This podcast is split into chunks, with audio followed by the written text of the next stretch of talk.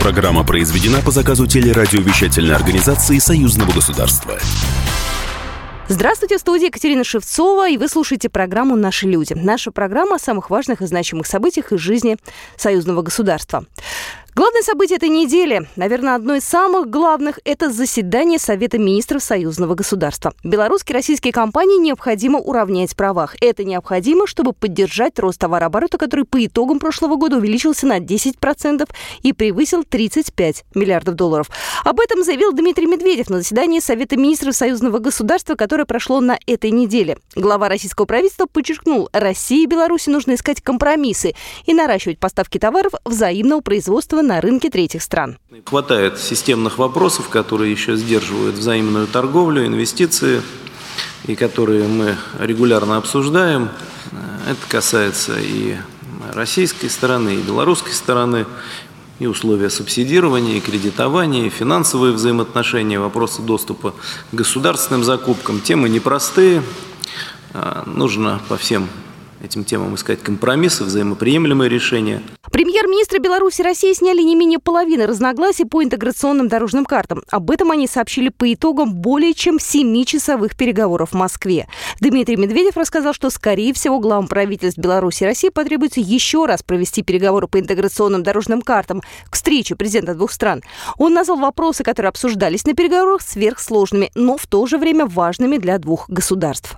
Даже если останется одна карта – несогласованная, но которая имеет э, абсолютное значение для той или иной страны, процесс интеграции, который мы сейчас перезапустили, э, он может э, быть поставлен под угрозу.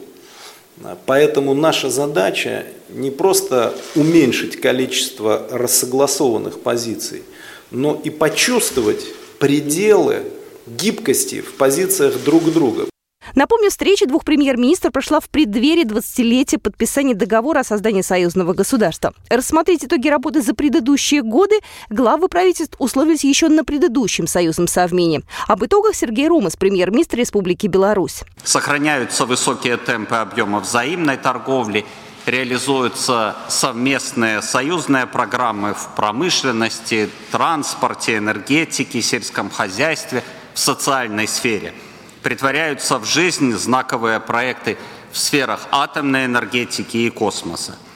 Все это дает нам основание говорить о функционировании эффективной системы двустороннего сотрудничества России и Беларуси. Если говорить об итогах союзного совмина, то, по словам Сергея Румаса, всего необходимо разработать 31 дорожную карту, включая более 700 мероприятий. Из них около 40 мероприятий не были согласованы госорганами. Если по чувствительным для Беларуси картам, там, по рынку газа или по нефтяному рынку было четыре неурегулированных вопроса, то сегодня их осталось два.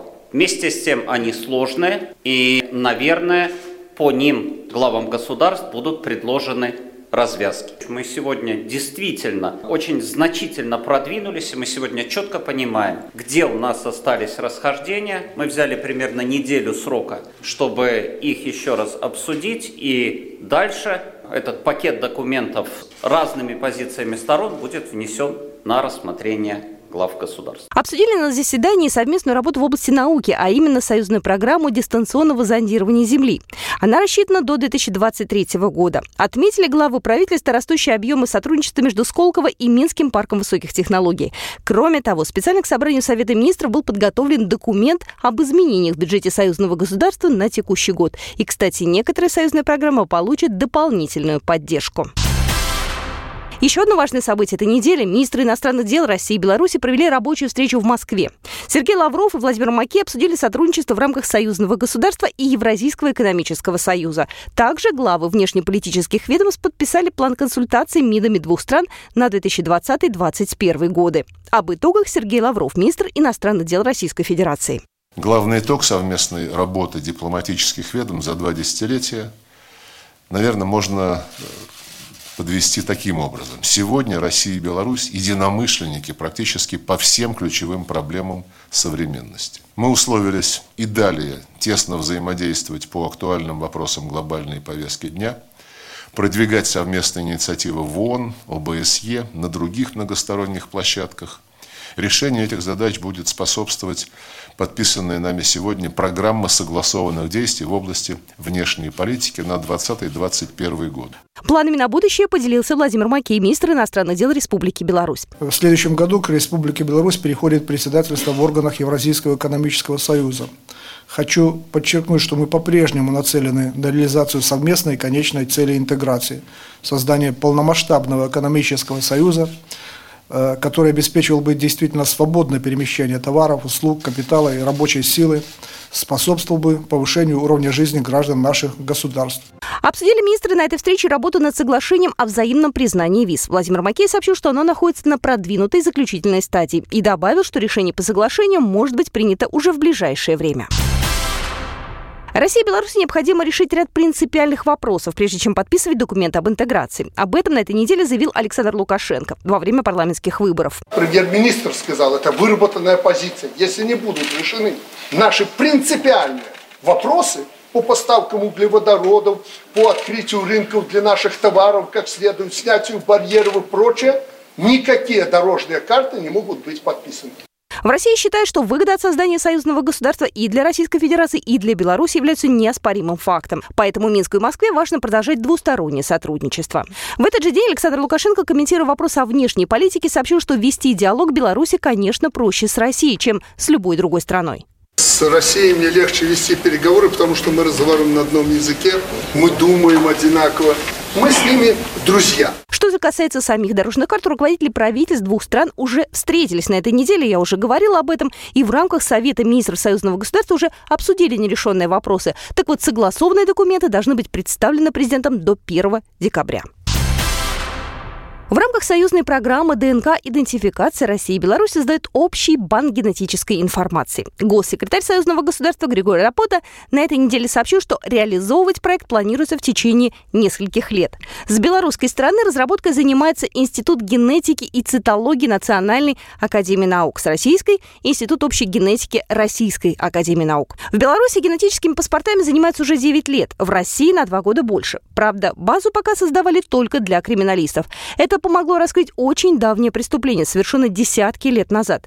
Чтобы получить такой паспорт, человеку необходимо сдать образец тканей. Достаточно эпителия, поверхностного слоя клеток полости рта. Чаще всего ДНК-анализы сдают семейные пары, желающие спланировать беременность. Кто же обращается к белорусским специалистам? Об этом рассказала Ирма Моссе, заведующая лабораторией генетики человека Республиканского центра геномных биотехнологий Института генетики и цитологии Национальной академии наук Беларуси. Есть и такие случаи, когда люди специально приезжают. Например, одна пара приехала с Маврикии, они две недели до нас добирались, а потому что муж когда-то учился в России, он знает русский, он узнал о нашей услуге, а у жены были проблемы, э, она не могла выносить ребенка, и вот они специально приехали к нам, чтобы мы сделали генетический паспорт и помогли бы им с их проблемами. Сейчас стоимость генетического паспорта варьируется в зависимости от количества исследуемых показателей. В среднем около 30 тысяч российских рублей. В целом, по словам государственного секретаря Союзного государства Григория Рапоты, сейчас реализуется 11 совместных российско-белорусских медицинских программ. Ядерная энергетика должна быть безопасной. В столице Беларуси прошло заседание комиссии СНГ по использованию атомной энергии в мирных целях. В этом году в Минск приехали представители семи государств. Главный вопрос, который волнует энергетиков, как обеспечить безопасность населения в случае аварии на атомных станциях. На сегодняшний день разрабатывается соглашение о сотрудничестве между странами в этой сфере, которое уже одобрили в Беларуси, России и Узбекистане. О сотрудничестве рассказал Николай Спасский, заместитель генерального директора госкорпорации «Росатом».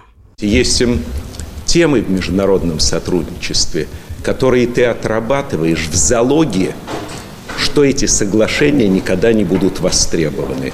Но в то же время для того, чтобы такие понятия, как аварийная готовность и чрезвычайное реагирование никогда не были востребованы, должны быть отработаны все процедуры – должны быть отработаны и поставлены на место механизмы. И вот сейчас мы этим будем заниматься. После обсуждения всех текущих вопросов участники комиссии посетили белорусскую атомную станцию. Она практически готова к сдаче и сейчас проходит предпусковые работы. Запуск первого энергоблока БелАЭС запланирован на начало 2020 года. Союзные парламентарии утвердили бюджет на будущий год. Его доходная часть ожидается на уровне 5,5 миллиардов российских рублей.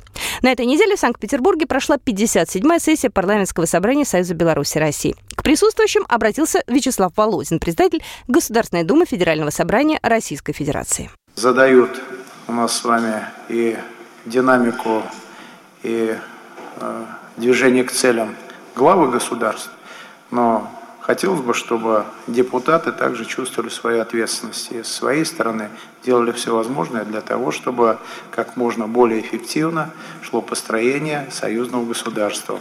Проект бюджета представил государственный секретарь союзного государства Григорий Рапота. Источниками формирования доходов стали ежегодные отчисления России и Беларуси, не налоговые доходы, а остатки бюджетов прошлых лет. Средства планируют распределить на реализацию 38 программ, проектов и мероприятий. Также союзные парламентарии обсудили попытки пересмотра итогов Второй мировой войны. По единодушному мнению делегатов сессии, действия некоторых стран по преследованию ветеранов войны, воевавших в рядах Красной Армии, неприемлемы. Вот такие события происходили в жизни союзного государства на этой неделе. Ну а мы продолжим программу буквально через пару минут.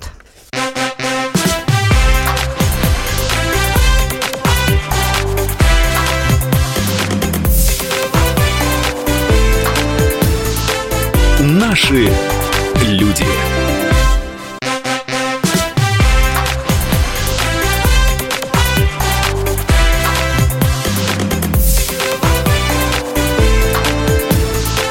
Наши люди. Вы слушаете программу «Наши люди». Меня зовут Екатерина Шевцова. Еще одно важное событие этой недели – экспертно-медийный форум «Союзных государств-2030». В рамках этого саммита политики, политологи, социологи, ученые двух стран обсуждали потенциальные модели развития союзного государства и интеграционные стратегии на ближайшие десятилетия. Обсуждению подлежали даже смелые и масштабные идеи. О том, насколько молодежное движение активно развивается в жизни союзного государства, рассказал государственный секретарь союзного государства Григорий Рапота. Мне хотелось бы, чтобы вот то, что есть на душе у, у молодых участников форума, да, вот как они себе представляют с учетом их взгляда на жизнь, на, если хотите, даже геополитику, да, на наши отношения. Вот пусть они откровенно об этом скажут. Тогда э, вот учет этих пожеланий, он будет жизненный. На форуме прозвучало любопытное предложение создать карточку гражданина союзного государства, которая бы давала владельцу определенные преференции. В Беларуси нечто подобное уже существует, и этот опыт, по мнению экспертов, можно адаптировать к реалиям союзного государства. Григорий Рапота, государственный секретарь союзного государства, рассказал, для кого нужен такой документ. Но это должно быть не для избранных, а для всех граждан России, которые работают, учатся на территории Республики Беларусь, и граждан Беларуси, которые э, учатся, работают на территории Российской Федерации. Если мы можем оттуда что-то позаимствовать, ну, ради бога, я только буду рад этому содействовать. Доцент кафедры мировых политических процессов МГУ Юлия Никитина на первой же экспертной сессии предложила четыре возможных сценария развития союзного государства. От наихудшего до наиболее ожидаемого. Первый – это распад союза с возможностью повторной интеграции. Второй – растворение в ЕС. Третий – стагнация. И четвертый сценарий, самый оптимистичный, рассказывает о расцвете союза и переходе на новый уровень интеграции. Владимир Симашко, чрезвычайный полномочный посол Республики Беларусь Российской Федерации, поделился своими мыслями о том, с чем приходит союзное государство к своему 20-летию. Мы должны сделать правильные выводы на перспективу, что делать, подправить э, новую программу, которая не трогает договор. Договор это святое, договор должен быть до конца реализован. Так вот, если исходить с этой позиции, то мы действительно критично оценим, что же сделано было за 20 лет. И многое было сделано положительно, особенно в социальной сфере, что люди, э, значит, граждане России и Беларуси могут свободно перемещаться по территории России и Беларуси, свободно выбирать место жительства, место получения образования, потом, значит, выбирать место работы. Это очень важно. Но с точки зрения экономики есть определенные вопросы, которые ну, требуют немедленного разрешения. Итогах форума также высказался генеральный директор Центра изучения перспектив интеграции Сергей Рикеда. Разные модели высказывались как раз на секции идеи о том, что это может быть интеграция с акцентом на наднациональные структуры, которые будут уступать независимым арбитрам между Россией и Беларусью, чтобы соблюдать интересы обеих э, стран, входящих в союзное государство. Это могут быть, эм, наоборот, э, с минимальным присутствием наднациональных инструментов, механизмы согласования законодательств. Примерно то, что мы сейчас видим в рамках э, дорожных карт интеграции. Безусловно, делался акцент на том, что в основе и политики, и экономики лежат ценности, и гуманитарные отношения и близость наших народов, тяга нас друг к другу. Также Сергей Рикеда ответил на важный вопрос, который ему задали журналисты. Как обстоит дело с узнаваемостью союзного государства? И он привел любопытную статистику. Причем Россия здесь значительно отстает от Беларуси. Как показывает статистика, почему-то именно в приграничных э, регионах с Россией узнаваемость союзного государства ниже э, в белорусских регионах, э, чем, допустим, в Гродненской области или в Брестской. Но в целом по Беларуси узнаваемость в районе 50%. То есть, с одной стороны, вроде каждый второй человек знает, но с другой стороны, каждый второй человек и не знает. И, в общем, как это оценивать, довольно сложно. В России, к сожалению, ситуация с узнаваемостью союзного государства несколько несколько хуже, потому что Россия живет немножко другими категориями в международной э, политике. Если проблему какую-то обозначить, то я думаю, что одна из главных проблем это э, поколенческий разрыв в отношениях к союзному государству. Чем моложе аудитория, тем меньше интерес к э, союзному государству. Во второй день форума обсуждали инновационные проекты, которые предложили молодые разработчики. Союзное государство их поддержит. Сегодня в России и Беларуси уже запущены десятки мобильных приложений, научных сайтов и лабораторий. Одна из таких разработок – интерактивная образовательная среда, с помощью которой школьники и студенты могут совершенно бесплатно подтянуть математику. Более подробно об этом проекте рассказала Ольга Павлют, аспирант Института социологии Национальной академии наук Беларуси. Мы преследуем цель формирования математической культуры, так как есть проблема низкого уровня математического образования. Это подтверждают результаты централизованного тестирования в Беларуси при поступлении в ВУЗ а, и ЕГЭ в России. А, мы понимаем проблему и видим решением это формировать а, ту самую культуру, давать знания. При этом знания у нас сейчас бесплатные. Мы взамен репетитора даем качественный контент, контент с педагогической, интерактивной составляющей. Работа экспертно-медийного форума была разделена на несколько секций. Одну из них посвятили 75-летию Великой Победы. К празднику и в России, и в Беларуси готовится уже сейчас. Помимо традиционных парадов и встреч с ветеранами, историки планируют провести экскурсии по местам сражений. А главным событием в рамках союзного государства станет открытие мемориала советским солдатам, сражавшимся на Калининском фронте. Памятник для Ржевского мемориала уже практически полностью готов. Более подробно об этом рассказал архитектор, автор Ржевского мемориала советскому солдату Константин Фомин. Более 80% бронзы уже отлито. Вот, просто сейчас задача у а, монтажников и литейщиков ее собрать. То есть идет сейчас укрупнительная сборка, как в цеху в Солнечногорске. Вот, они сваривают эти куски, соединяют между собой э, элементами из черного металла. И параллельно идет сборка на строительной площадке. Там, собственно, собирается уже верхняя часть, плечи, торс. И постепенно идет, подбирается монтаж к голове. В рамках форума также обсудили гуманитарное сотрудничество России и Беларуси. Экспертами здесь выступали молодые ученые-аспиранты. По итогам заседания эксперты пришли к выводу, что нужно активнее информировать молодежь о союзном государстве и о тех его программах, которые могут быть полезны для студентов.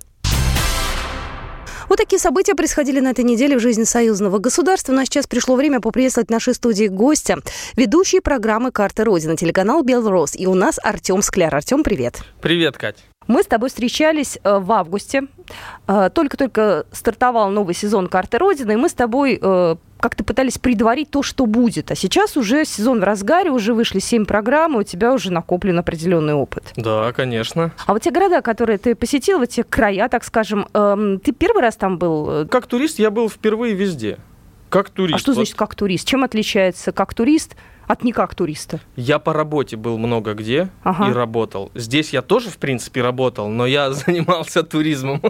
вот, поэтому мне очень понравилось везде. А как тебе Выборг вообще? Это же э, такой город-крепость, да, город да, с да. Э, такой странной историей. Он переходил, он был шведским, он был финским, да, он да. Э, теперь российский, слава богу. Вот Какое у тебя ощущение? Выборг мне понравился. Он похож на такой уездный городок, какой-то странный, интересный, красивый, классный. И люди добрые. Мне очень понравилась Ленинградская область. Серия про Ленинградскую область получилась самой доброй. Нам в каждом объекте, где бы мы ни были, нам дарили подарки. И были такие случаи, когда продюсеры договаривались о съемке, э, нам говорили какую-то, сколько это стоит, услуга, uh-huh. стоимость, что мы должны заплатить. Мы приходили, снимали, а нам люди говорили, ты не надо денег. Ой, классно вообще время провели, давайте, это все бесплатно, все. И нам очень понравилась Ленинградская область, и она настолько интересно, я никогда не знал, что это такое там э, линия Маннергейма. Мы просто лазили в лесу по как, этим слушай, дотам. как это выглядит? Я всегда хотела на это посмотреть, но никогда не знала, где это. Как ее найти-то? О, я сам не знаю, мы же ходили с э, экскурсоводом, мы Ага. нашли его в интернете. Это человек, он был одет в финскую форму военную. да, это очень интересно. Нас встретил человек на остановке в Питере в финской форме. мы с ним поехали куда-то под Выборг. Он долго нам рассказывал историю самого Маннергейма, все, что с ним связано. И выяснилось, что эти, мы едем смотреть доты военные, именно вот э, зимней войны. 39 года. Да-да-да, русско Позорная война, к сожалению, для да, нас. да, да, да. Ну, опустим это. Да, Но было, очень было. интересно, очень А как они интересно. выглядят? То есть это что, это какие-то укрепления, что ли? Да, это как? доты, доты, такие А. укрепления по бывшей границе Финляндии и России. Вот стоит такие доты, сеть дотов, они между собой связаны, там какие-то дорожки, тропинки. Некоторые взорваны, некоторые абсолютно целые. Вот Я знаю, что ты в Питере по крышам полазил. Слушай, малыш, пойдем погуляем по крышам. А зачем? Ну как зачем? Искать приключений. О, да, это Слушай, страшно. ну это страшно. Вот то, что Страшно. Ну, на самом деле, это не так страшно, как было мне страшно за оператора. Представляете, вот он же идет с камерой, снимает меня, он ты смотрит под ноги в то не смотрит. Да, и он не смотрит. Я попросил человека, который нас сопровождал, я говорю, пожалуйста, присмотрите за ним. Я прям очень сильно переживаю, и он реально присмотрел. Очень классная эта экскурсия по крышам. Я не знаю там как... Слышал, что с ними ну, какие-то конфликты с, у властей с, с этими ребятами, М. ну, тем, кто лазит по крышам. Мгм, мгм. Но у них все официально, все там, инструкции, техника безопасности, вот все ходим. И они разные. Есть экстремальные, а есть не экстремальные, просто видовые. А экстремальный это как? Ну вот мы были на такой, на полуэкстремальной. Ну да, там крыша такая, она как бы скользкая, там надо аккуратно ходить. Но есть и менее экстремальные, такие видовые. Ты идешь на какую-то крышу, где Мгм. она абсолютно ровная, и там фоткаешься ночью, утром, на рассвете, как угодно. Ходил по историческим местам, например, э, тоже по совету многих, поначитавшись комментариев, я пошел в кунсткамеру. Но я даже не знал, что кунсткамера это, это отвратительно. Я, меня чуть не стошнило. Мне очень не понравилось. Но это кунсткамера, это там именно то место, куда хотят попасть все, а о том месте, о котором пишут, это маленькая комната, ну там один зал, это кабинет редкости, а все остальное это же огромный там музей. Мы прошлись по нему, э, это действительно интересно, там вся история человечества, практически каждого народа. Вы слушаете программу «Наши люди», и мы вернемся совсем скоро, через пару минут.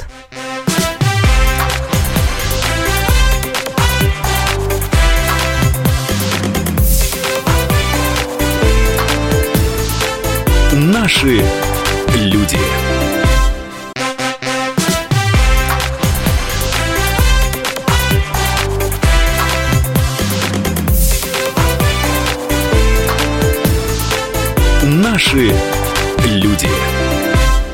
Вы слушаете программу «Наши люди». Меня зовут Екатерина Шевцова. И у нас по-прежнему в студии гость, ведущий телеканала «Белрос», ведущий программы «Карта Родины» Артем Скляр. Артем, мы с тобой э, поговорили про э, твои российские съемки, и я бы попросила тебя рассказать про Беларусь, потому что ты, в общем-то, уже накопил некий опыт.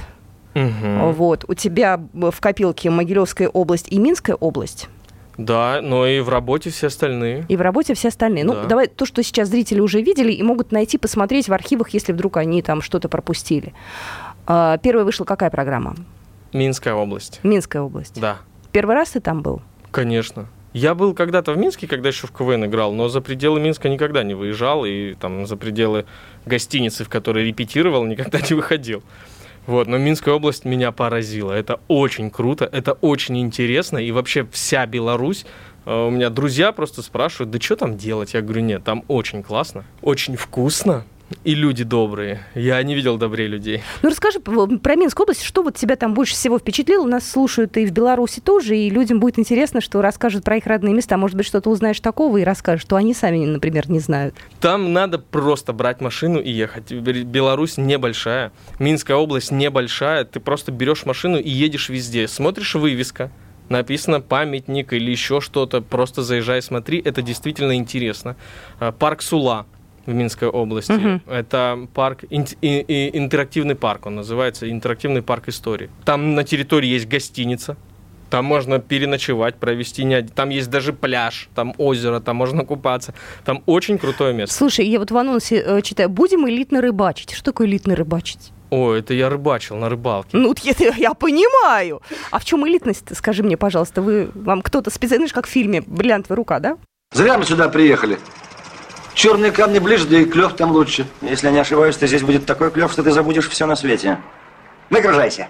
Элитность заключается в том, что это как бы платный пруд. А. Ты платишь, но это все равно для нас, для, на российские деньги, это очень дешево. Кто там, э, кого поймать можно? Карпа? Карпа мы жарили.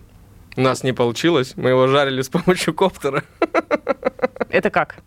Ну, мы коптером угли раздували. Журналисты люди, конечно, очень находчивые, я могу сказать. Так, слушай, а вот Могилевская область, э, там э, э, что тебе понравилось?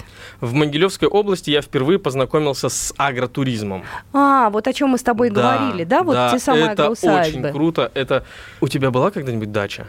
Нет. Есть? Хотела бы ты? М-м. Знаешь почему? Я тебе объясню. Я человек, который любит комфорт. То есть я люблю быть на природе, но мне надо, чтобы для меня создали более-менее нормальные условия. Мгм. Ты понимаешь? То есть для меня это как раз вот агроусадьбы, поехать посмотреть, как это, самой этим не занимаясь особо, вот я бы с удовольствием. Так можно? Ну, да, конечно, так можно и так нужно сделать. То есть а, дача не нужна вообще. Я колол дрова. Я рыбачил, там пруд, я... Это уже не платный пруд, обычный. Обычный, да, там просто обычный пруд на Мгм. этой агроусадьбе. Мгм. Э, Ходил на пасеку, меня покусали пчелы, вот, а потом в баню ходил. И я за все заплатил 50 долларов. Это за проживание Все, я за все отдал 50 долларов. за одного человека себя. За двоих. За двоих? Да, мы с оператором были. Ну, то есть это на наши деньги не так много. То есть это за целый день, я целый день, я столько эмоций получил, я там переночевал, меня покормили. Может быть, я, ну, не спорю, может, меня покормили только от того, что у меня была камера, э, но все равно покормили хозяева. Мы вместе с хозяевами сидели. Слушай, так это ты живешь у кого-то дома, что ли, получается так? Хозяева живут рядом, у них А. рядом где-то есть домик. То есть они тебе полностью сдают этот дом на сутки, и ты там что хочешь, то и делаешь. Иди рыбачь, иди вон дрова кали, чем угодно занимайся. Это твоя дача на целый день. Слушай, а я вот с детьми, например, приеду, они же у меня захотят какой-то экзотики, типа курочки, там, не знаю, гуси. есть. Есть свиньи? Все есть. Курочки, та же пасека, там даже был де- детская площадка была, тоже там все абсолютно. И у них а, мы не попали, потому что была плохая погода, но вот именно в той агроусадьбе, в которой мы были в Могилевской области, там у них еще выставка ретро-автомобилей проходит периодически. То есть А. хозяин, помимо этого, занимается еще и вот восстановлением ретро-машин, он их выставляет там у себя. Ты можешь заплатить ему денег покататься зимой на снегоходе. Ну, то есть отдельно, да. И А как их найти, вот такие вот агроусадьбы? Их очень много. Просто даже в навигаторе ты набиваешь агроусадьба и поехал. Мне очень понравилось, и мы были в восторге. Неожиданно для нас, вот э, мы там сами приезжаем на место и в голове распределяем, что этот эпизод будет, ну, там, максимум 5 минут. Ну, что тут делать? А зависаете? А завис, зависли там намного, и в итоге он получился минут 10-11, ну, потому что там реально есть что делать, есть на что смотреть, есть чем заниматься. Слушай, ну вы же журналисты, вы же снимаете. Вот у тебя там, не знаю, три часа с- времени, а из этих трех часов я сама там иногда так много записываю материал, потом думаю, боже мой, так все интересно. Как все это ужать, да, в какой-то вот формат временной? Все-таки, ну, программа «Карта Родина», она не бесконечная. Как? чтобы не случилось так, как ты говоришь, да, чтобы Когда нам много не интересного было, да, чтобы не трудно. было жалко, что убирать, вырезаю не я. Мне очень понравилась твоя программа про Карелию.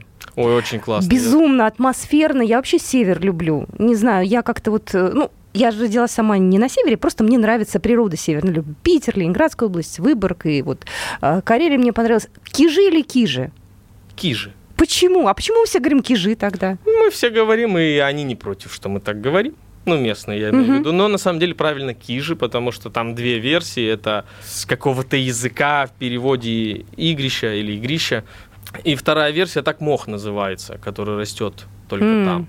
Слушай, ну и там, я так понимаю, что добирались вы тоже непросто, да? Да, добираться не просто, не просто только на комете. Это такая Речной трамвайчик, ну, условно говоря, да? Ну, судно на подводных крыльях, вот такое, А. бзж, который идет. Ну, вот в Питере они ездят, только они там называются метеоры. На нем стоит это не дешево, по-моему, 2 950, что ли, туда стоит добраться. Но Только в, эту одну стоимость- сторону, что ли? Или в обе? Не, в обе стороны. А. Но в эту стоимость входит уже посещение самого острова. Вот. Ну и на острове там денег много особо не надо, ты ходишь там Природа. Да, природа, конечно, классная, но от того, что я был там в такой в лютый холод, и там Слушай, ну какой лютый холод? Ты же снимал это осенью, буквально вот недавно. Это остров. Там ветрища постоянные. И они с какой-то мелкой, ну как там, влажность. И ветер, он просто, он до костей пронизывает. И я туда хочу летом. Только утеплиться надо. Да, да я был утеплен, все равно не получилось. Слушай, мне очень понравилось, как ты делал вот эти вот пирожки из гречневой муки. Я это, это традиционная... Это ржаная мука. Ржаная, да, да, да. Это традиционное э, карельское блюдо. Его и в Финляндии делают, и у нас. Ну, так как страна раньше да, была да, немножко да, других да, размеров, да. да, то есть это вот и там, и сям. Я называю это подошва. Извини, мне кажется, чисто визуально очень похоже. Можно самому-то сделать, я все думаю. Да, можно, можно. Самое главное, Дома прям ржаная мука. попробовать? Да, очень легко. Рецепты есть в интернете. Это такие я так пирожки э, из... Открытый. Опиши, как, как вот э, лучше То у есть тебя. это м, те, сам там, это открытый пирожок, калитка, он поэтому так и называется калитка. Он еще есть второй вариант названия. Так, по-моему, вот по-карельски, ну там не карельский, а вепский язык какой-то, вепсы. Это коренной народ Карелии, когда там их сейчас 6 тысяч человек всего осталось в мире. Вот, это на вепском кошелек. Пирожок, значит, открытый пирожок из э, обязательно ржаного теста и ржаной муки. Вот, и ты его делаешь, там его совсем чуть-чуть надо, и как бы кладешь на него какую-то начинку Там и не либо рис, закрываешь либо до конца. картошка. А уже что угодно. Вообще, да, либо рис, либо картошка, либо м, пшеная, му- этот, э, как крупа пшеная. Крупа. Вот, но самый вкусный с картошкой. Ага. А сейчас он любимая. есть с чем угодно, его делают. И, и даже в Выборге я находил калитку. Я в Выборге не находила. Есть, у них есть калитки, тоже они считают, ну, говорит, они знают, что это карельское, либо финское национальное блюдо. И у них тоже есть, но разные рецепты. Не ржаная мука, там обычная мука, и он чуть толще. Не, ну он должен, конечно, из ржаной быть такой тоненький, знаешь, Да, как вот это бумага. очень вкусно. Это Он очень вкусно, это ужасно вкусно. Да, Так, ну что, мы с тобой э, встречаемся, у тебя впереди еще сколько съемок? У тебя же до конца года, да? Ну, нам осталось совсем немного. Нам осталась Москва, Московская область, Новгородская и Псковская. Ты уже определил, какие э, в Москве и в Локации? Подмосковье? Я просто пытаюсь, знаешь, Нет. ты говоришь Москва и Подмосковье, у меня сразу, знаешь, в разные стороны мысли, что здесь можно. нет, нет, Тут нет, нереально я- выбрать-то. не определился. Это, может быть, я сейчас залезу на почту, у меня уже там лежат сцен-планы, но я их не смотрю принципиально, потому что голова забита съемками нынешними. Мы сняли, приехали, быстро смонтировали, э, написали, чтобы не терять эту информацию, пока она у тебя в голове, там какие-то придумал, если я что-то. Э, Быстро все это записали, а уже потом непосредственно перед съемками я открываю следующий сцен-план, смотрю, куда мы едем, и так готовлюсь. Сейчас я даже не скажу, куда я поеду, я не знаю. Давайте э, нашим слушателям еще расскажем. Телеканал «Белрос» каждую субботу премьера программы. В 10 утра. И повтор субботу. в 9 вечера. Ух ты, это я первый раз узнал. Но буду знать. Повторов на самом деле много. А, И тебя можно найти в Ютьюбе. Да, в Ютубе канал называется «Карта Родины». И мы очень хотим интерактива, то есть мы всегда спрашиваем зрителя, что бы он хотел. А У нас уже написали люди, что давайте нам побольше кулинарии. Я знаю, что коллеги-журналисты, вот РИА Новости, в частности, крымский выпуск прокомментировали, то есть очень много какого-то интерактива со стороны даже, ну, Да, и мы, по да, цеху. мы с удовольствием, мы за, и один человек даже написал, это очень интересно, если бы не наше законодательство. Он хочет э, алкогольные, национальные алкогольные напитки. ну, это, слушай, проблемка Это будет. проблемка, Поэтому да. будем безалкогольного. Слушай, сколько безалкогольного, хорошего и вкусного, я тебя умоляю. Очень много, очень. И так появляются конкуренты у программы «Братская кухня», которая тоже выходит на телеканале «Белрос». Да, конечно. Ну что, смотрите программу. Ну и я думаю, что если вы будете комментировать, Артему Скляру и всем людям, которые трудятся над созданием программы, будет это только в радость. Да, спасибо большое. Не забывайте это, что-нибудь комментировать. До свидания. Спасибо тебе. Пока.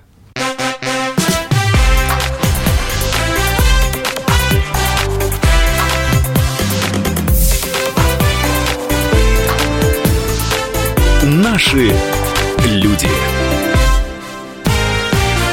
Программа произведена по заказу телерадиовещательной организации Союзного государства.